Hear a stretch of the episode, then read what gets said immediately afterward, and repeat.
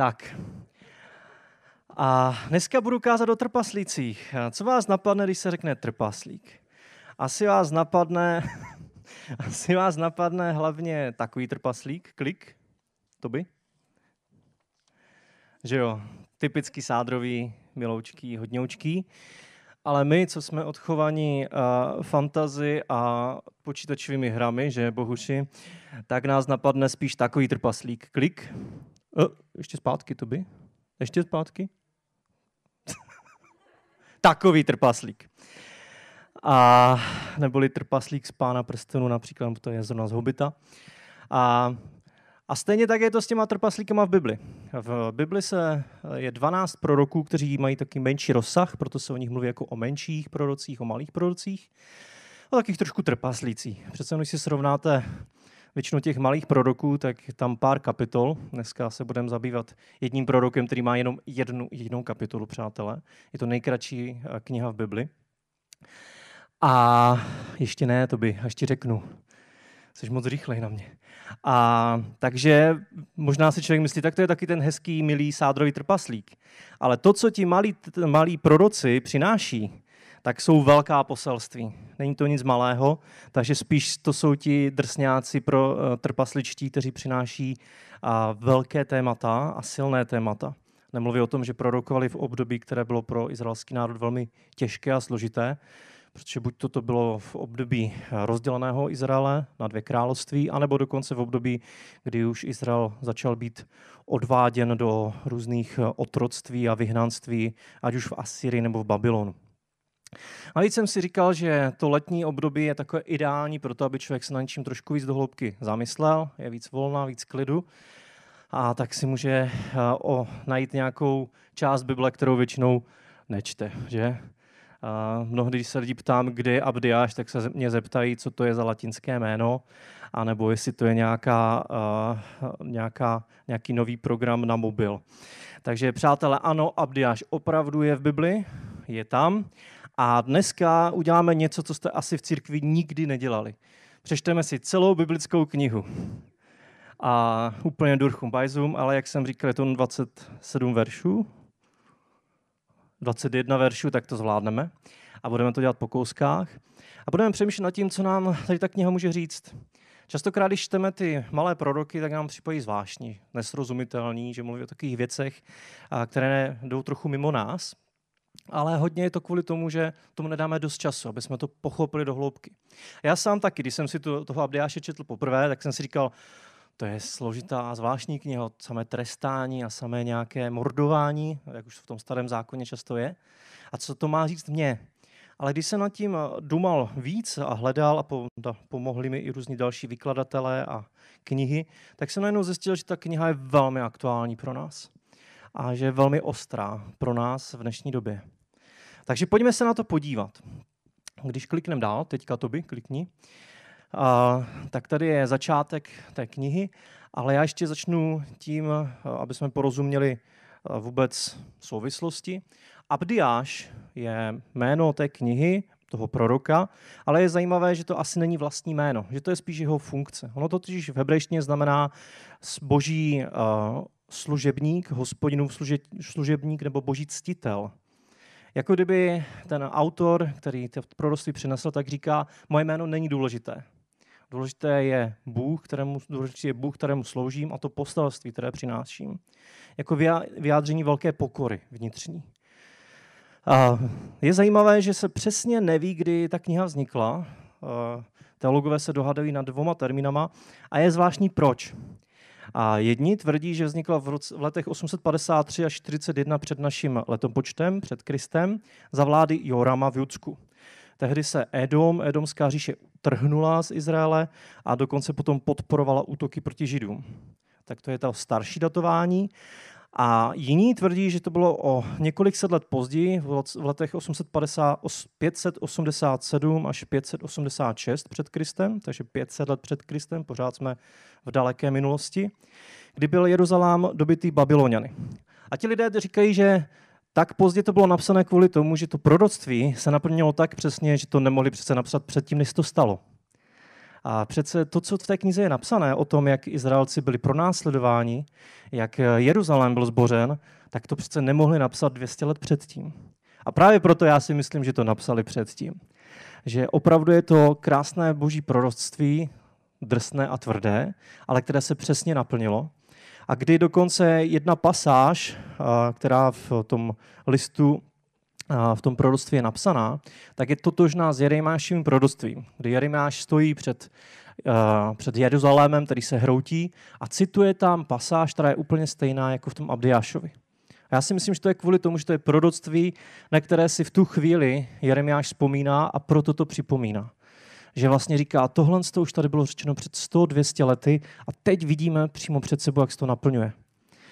A ta kniha se totiž naplňuje na několikrát. Naplňuje se v tom, že Jeruzalém je zbořený, naplňuje se to v tom, že, a, že Edom vlastně nakonec vyhnaný a potrestaný. A teprve se ještě jednoho naplní, protože je napsané na konci, že přijde Boží království. A to se ještě nenaplnilo. Tak, ale o čem to teda je? Mrkněme se na začátek. Vidění Abdiášovo. Toto praví panovník hospodin o Edomu. Slyšeli jsme zprávu od hospodina, že mezi pronárody byl poslán vyslanec. Vzhůru postaňme k boji proti němu. Hle, mezi pronárody tě činím maličkým, budeš ve velkém oporžení. Opovážlivost tvého srdce tě zavedla. Bydlíš ve skalních rozsedlinách, sídlíš vysoko a v srdci si říkáš, kdo by mě strhnul k zemi. I když si založil hnízdo vysoko jako orel a položil je mezi hvězdy, strhnutě odtud je výrok hospodinův. Až tě připadnou zloději, škůdcové noční, jak zajdeš. Což nenakradou tolik, aby, aby měli dost, až na tebe přijdou zběrači hroznů, nenechají ani paběrky. A celé, celé to proroctví je určené Edomu. To je vlastně pohanský národ. A v podstatě v Bibli máme jenom dvě knihy, které jsou ve starém zákoně určené pohanským národům. Tady ta kniha, která je o trestu, a pak jiná kniha, jiný prorok, který je o naději.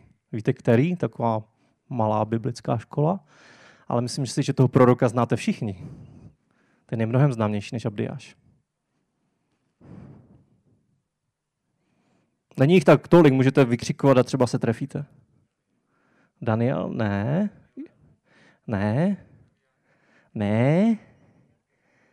Ne. Tak napovím vám.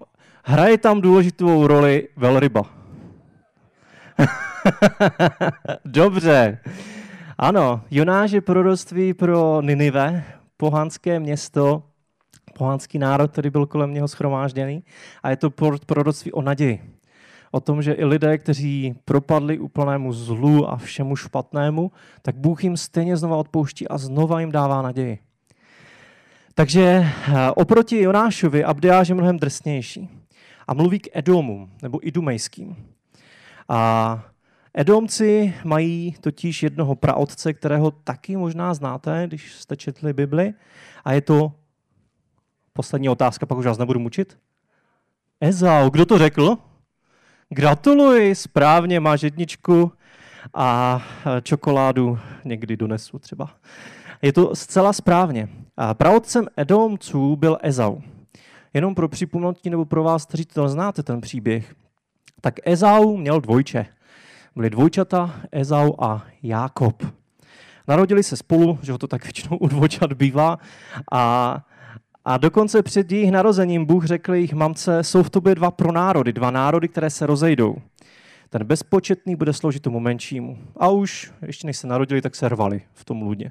Hádali se o to, kdo bude první narozený. Ono totiž tenkrát to bylo velmi důležité. Kdo se narodil první, měl maximální požehnání všichni ti druzí a třetí a čtvrtí mu pak jako pomáhali a sloužili. Takže ten, kdo byl první, tak prostě byl winner, vítěz.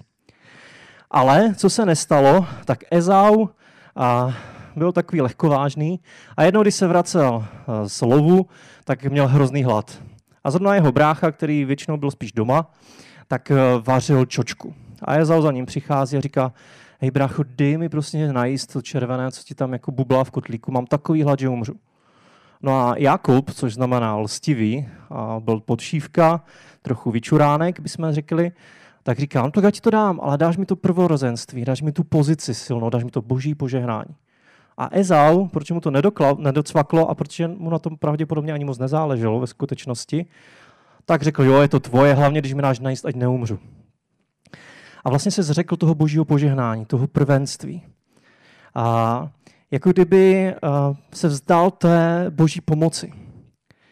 Prodal a pohrdl tím božím. Určitě by nezemřel. Přišel po svých, takže znáte to, když má člověk velký hlad, tak to neznamená, že musí umřít. A přežil by to. Já vím, někteří umřou, ale většina z nás ne, přátelé. Máme velký hlad, ale pak ještě 40 dní vydržíme bez jídla. Podívejte se na Ježíše.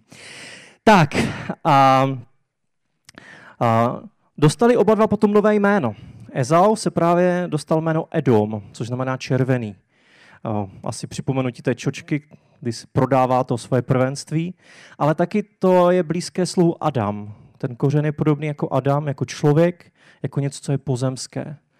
Kdy, čo, kdy nehledá to boží, ale hledá to pozemské, to obyčejné a toho božího se vlastně zřekl. Oproti tomu Jakob nakonec dostává jméno Izrael. El jako Bůh, bojuje Bůh. A jako kdyby to bylo připomenutí toho, že Izrael, Jakob, přestože byl vyčuránek na začátku, pak na to ale dojel a došlo mu, že to nebylo dobře, tak eh, usiloval o to boží.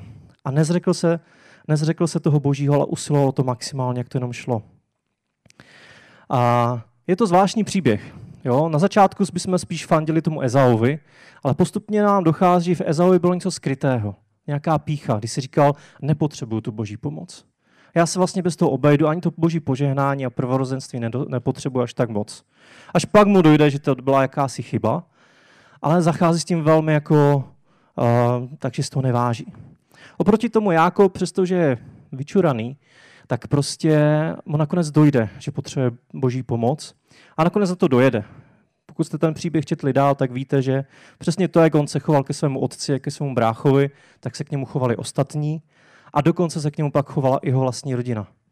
Že jako kdyby ty jeho skutky měly nějaké následky, ale hlavně, hlavně on si pak uvědomil, že opravdu potřebuje Boha, setkal se s Bohem a tak moc po něm toužil se s ním setkat, že prostě s ním zápasil jednou v noci s božím andělem a rval se s ním tak urputně a tak drze, že Bůh nakonec mu říká, uh, pust mě, už potřebuji jít pryč.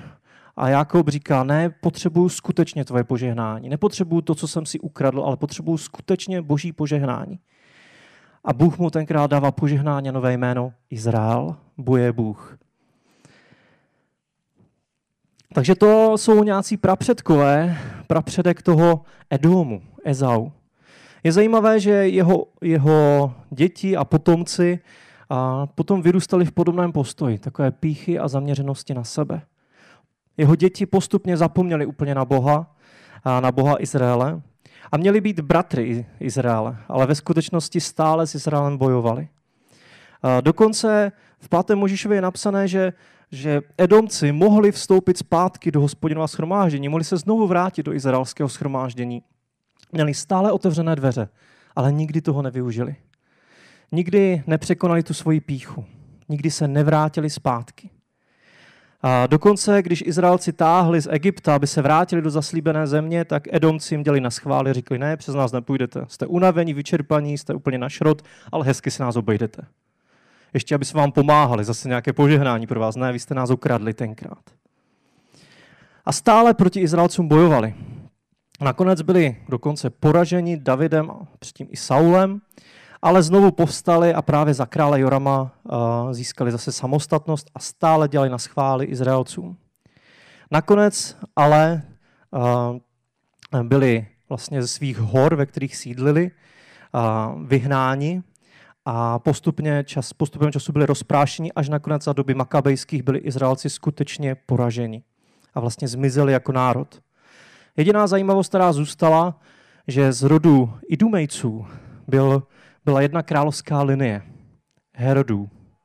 Kdykoliv v Novém zákoně čtete o Herodovi, je tam několik těch králů, tak to byli všechno potomci Ezaua a byli to Edom, Edomští. A dělají zase problémy Izraelcům, pokud si pamatujete ty příběhy. Takže Edom, je to příběh o Edomu a je to příběh o Píše. Když se díváte i na tady ten text, tak je to hodně vidět, že se jedná o píchu o to, že člověk je zaměřený sám na sebe. A je tu dokonce náznak na tu Satonovu prvotní píchu, kdy o Satonovi je napsané, že, že byl jako hvězda, ale pak padl. Že, měl, že byl Bohu blízko, byl jeden z největších andělů, kteří uctívají Boha. A stejně i ta boží blízkost mu nezabránila, aby si nemyslel, že Boha porazí a bude sám Bohem. Takže velké téma, myslím podle mě hlavní téma celé té knihy je pícha. Toho, že, že Edom je pišný vůči Bohu a že je pišný i vůči svému bráchovi, Izraelovi. Pícha je postoj, kdy chceme žít bez Boha a bez druhých. Kdy pohrdáme Bohem, tím Božím a pohrdáme i druhými lidmi. Byli pišní na to, že jsou nezávislí. Hlavní město, nebo jedno z hlavních měst a z klíčových měst, bylo, když kliknem, klik, to by, nespí. To by. Tak, tady máme ty dva, to je fotka. Tak, tak bylo město Petra. Tak ještě kliknem dál. A bylo to město Petra, které bylo vlastně obehnané skalama, na které byli oni pišní a mysleli si, že je nedobytné. A hledali v něm jistotu a opevnění. Cítili se tam vysoko jako orlové, jako hvězdy a mysleli si, že jsou tak v pohodě, že ani Boha nepotřebují. Když se posuneme dál, klik, to by, tak eh, ten text pokračuje. Už jsme v půlce. A tak bude Ezau propátrán a jeho úkryty proslíděny. Poženou tě až na hranice, povedou, povedou tě všichni, s ním máš smlouvu. Zmocní se tě ti, s nimiž si v pokoji žiješ. Ti, kteří jedí tvůj chléb, zákeřně ti zasadí ráno. On však rozum nemá. Zdali v onen den je výkrok hospodinův, nevyhobím z Edomu mudrce a rozumnost z Ezaovoj hory. Témane, dvojí, tvoji bohatýři se zděsí, neboť na Ezaově hoře budou všichni vyhlazeni, protože sami vraždili. Pro násilí na tvém bratru Jákobovi přikryje tě hamba a budeš vyhlazen na věky. V ten den se postavil proti němu, v den, kdy cizáci jímali jeho vojsko.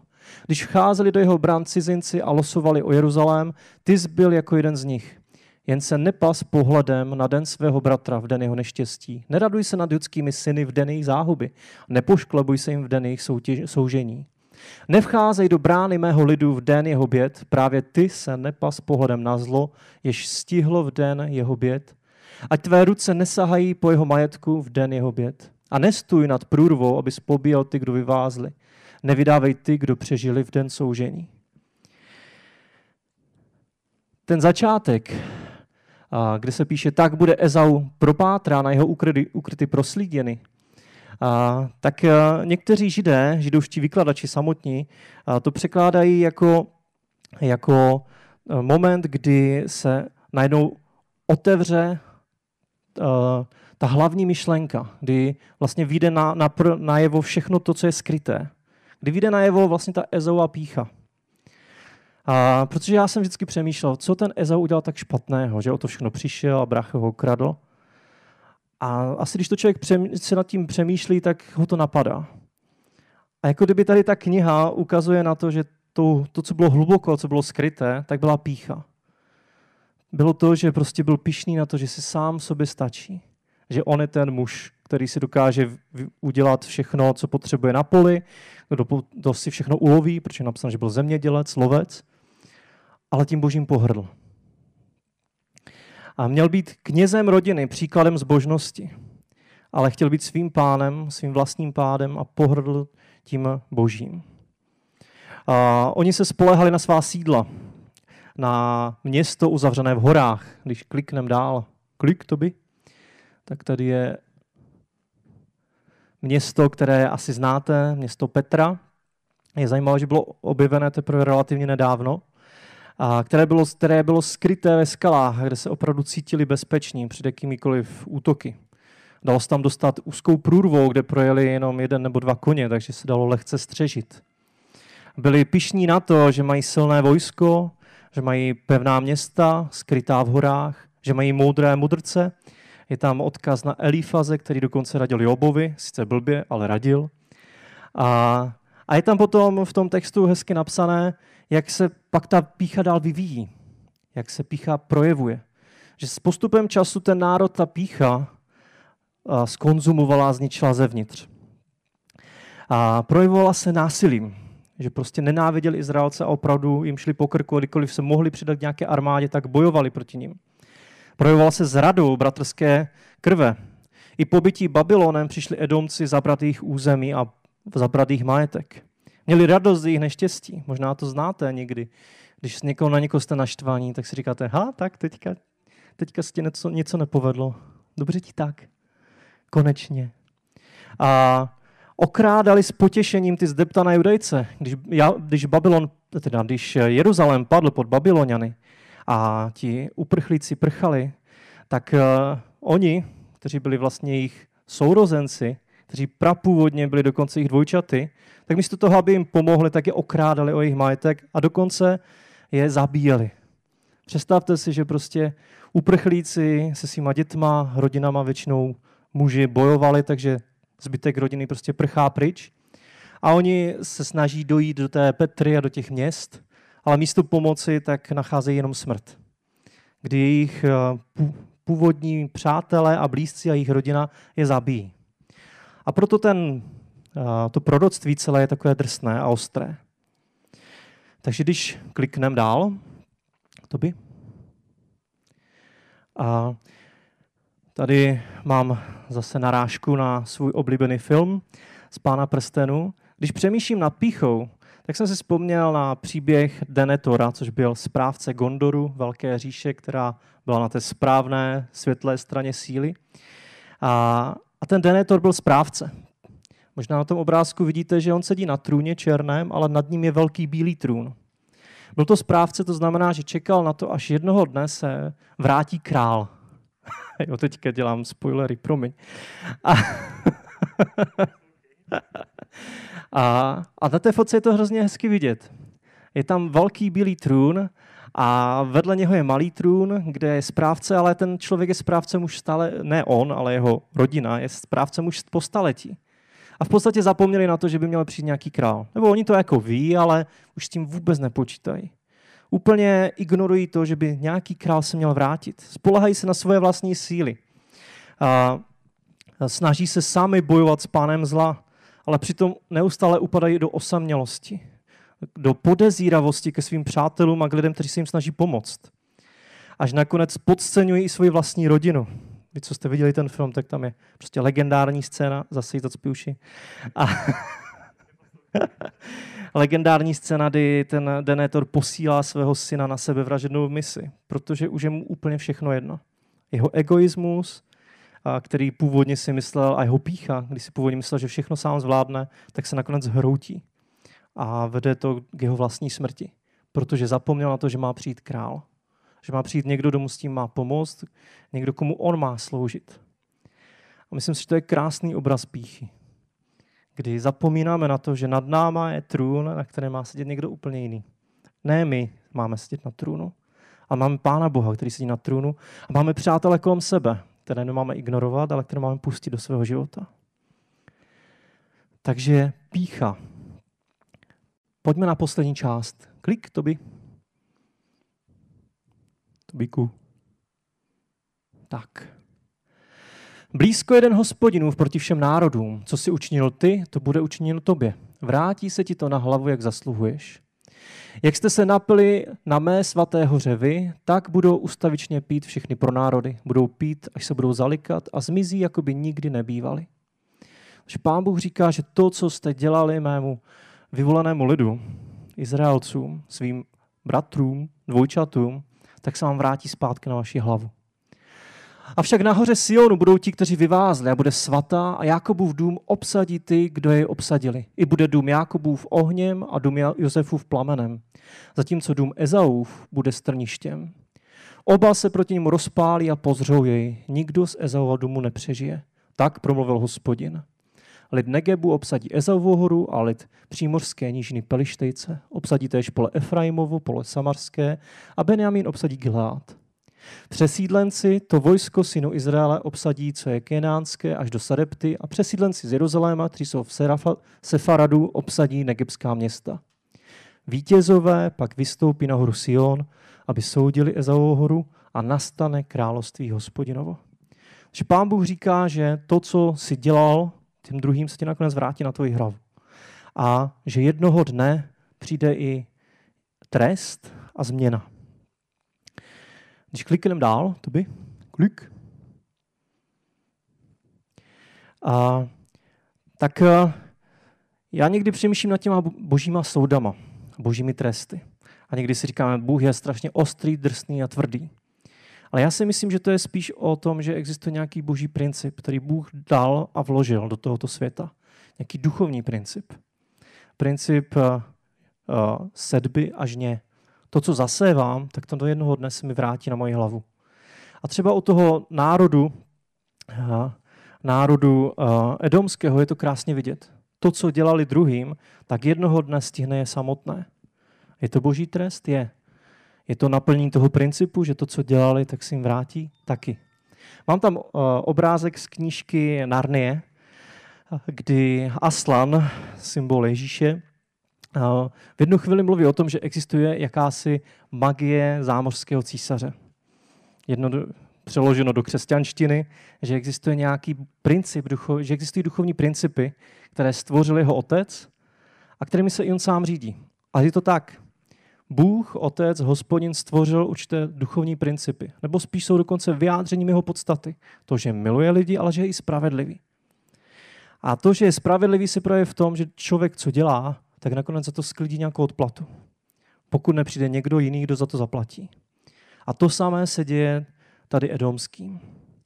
A je důležité, aby jsme si to uvědomili, že prostě co děláme, tak bude mít jednoho dne nějaký následek. A u Edomu se to stalo doslova. V jednu chvíli tam psané, že edomský národ zmizí. Já se vás zeptám, znáte nějaký edomský svátek? Já ne. Ale vím, že židé slaví různé svátky a Velikonoce slavíme dokonce i my, což jsou původně židovské svátky. Znáte nějakou edomskou knihu?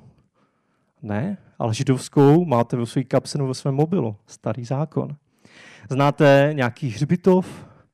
Byli jste někdy v nějakém státě Edom? Nebyli, už neexistuje celá, celá ta země a ten národ se rozplynul. Ti lidé buď to se někteří vrátili do Izraele, někteří byli prostě rozmetáni do všech dalších národů. Byli jste někdy v vědomském chrámu? Byli jste někdy v synagoze? Je zajímavé, že v době, kdy tady to proroctví zaznělo, tak to vypadalo všechno přesně naopak. Že ten, kdo zůstane, bude Edom, protože byl pevný, opevněný, mocný, moudrý. A Izraelci byli ti, co byli furt převálcováváni těma dalšíma národama. Ale boží, ná, boží proroctví se naplnilo přesně a perfektně. Dnes máme izraelský národ, dnes jsou po celém světě synagogy, do kterých si můžete zajít. To slovo se naplnilo. A stejně tak se naplní slovo, které Pán Bůh řekl vám do vašich životů. A poslední klik, to by. A tak je to, čím to končí. Království hospodinovo. Království hospodinovo ještě nepřišlo. Všechno ostatní se tam už naplnilo v tom proroctví, ale Boží království, to, kde králuje Bůh, to se naplní až jednoho dne někdy v budoucnosti. Je to naše naděje. Ale co s tím máme dělat? Klik, Tobíku. A mám tam dvě myšlenky. První, naše skutky mají obrovský vliv na naši budoucnost. To, co udělal Ezau, co udělal Jákob, pak mělo vliv na generace a generace a generace lidí po nich jeden krátký rozhovor a jeden malý podvod, který jako se ukázal obrovským. Ale hlavně srdce, které potom jedno bylo zatvrzené a nedokázalo pořádně odpustit a nakonec se naštvalo na Boha, na Izrael a přenášelo se to po generace dál. A druhé srdce, Jákobovo, který byl na začátku podvodníček, tak se nakonec dal dohromady. Uznal, byl pokorný před Bohem a zase generace a generace potom to přinášelo požehnání. Naše skutky mají velký vliv na naši budoucnost. Myslíme na to. A jedno, jestli máme děti nebo nemáme děti. To, co děláme, jednoho dne přinese nějaké ovoce. To, co zaséváme, jednoho dne vyroste. Buď to, to uvidíme tady na zemi, nebo to uvidí naši, naši potomci, nebo se to odhalí na věčnosti. Co bylo skryté, jednoho dne bude zjevené. Co bylo v srdci Azeově, se jednoho dne projeví. Proto každý náš skutek je hrozně důležitý. A ne proto, aby jsme z toho byli zděšení, ale aby jsme z toho měli radost. Když vybojujeme nějaký boj ve svém životě, tak má to smysl, i když je to drobnost, protože přinese velké požehnání do budoucnosti. A druhá věc, jak je to s mou píchou? Nechovám se jako ti edomci někdy? Pokora znamená upřednostnit Boha i druhé a mít reálný pohled na sebe. Je to někdy ochota postavit se Bohu čelem. Jako Izák, teda Izák, jako Izrael, který bojuje s Bohem, který má věci, které s Bohem potřebuje vyřešit. A místo toho, aby utekl a někam se schoval, jako nakonec to udělal Edom, který prostě zmizel do svých krajin a do svých jeskyní a do svých kopců, tak Izrael bojuje s Bohem, postaví se mu čelem a nakonec má od Boha požehnání a odpověď a pokoří se před Bohem. Nestaňme se Edomem. Dvojče, které spišnělo, které neodpustilo, které nenávidělo a zahořklo, které bylo zaměřené samo na sebe.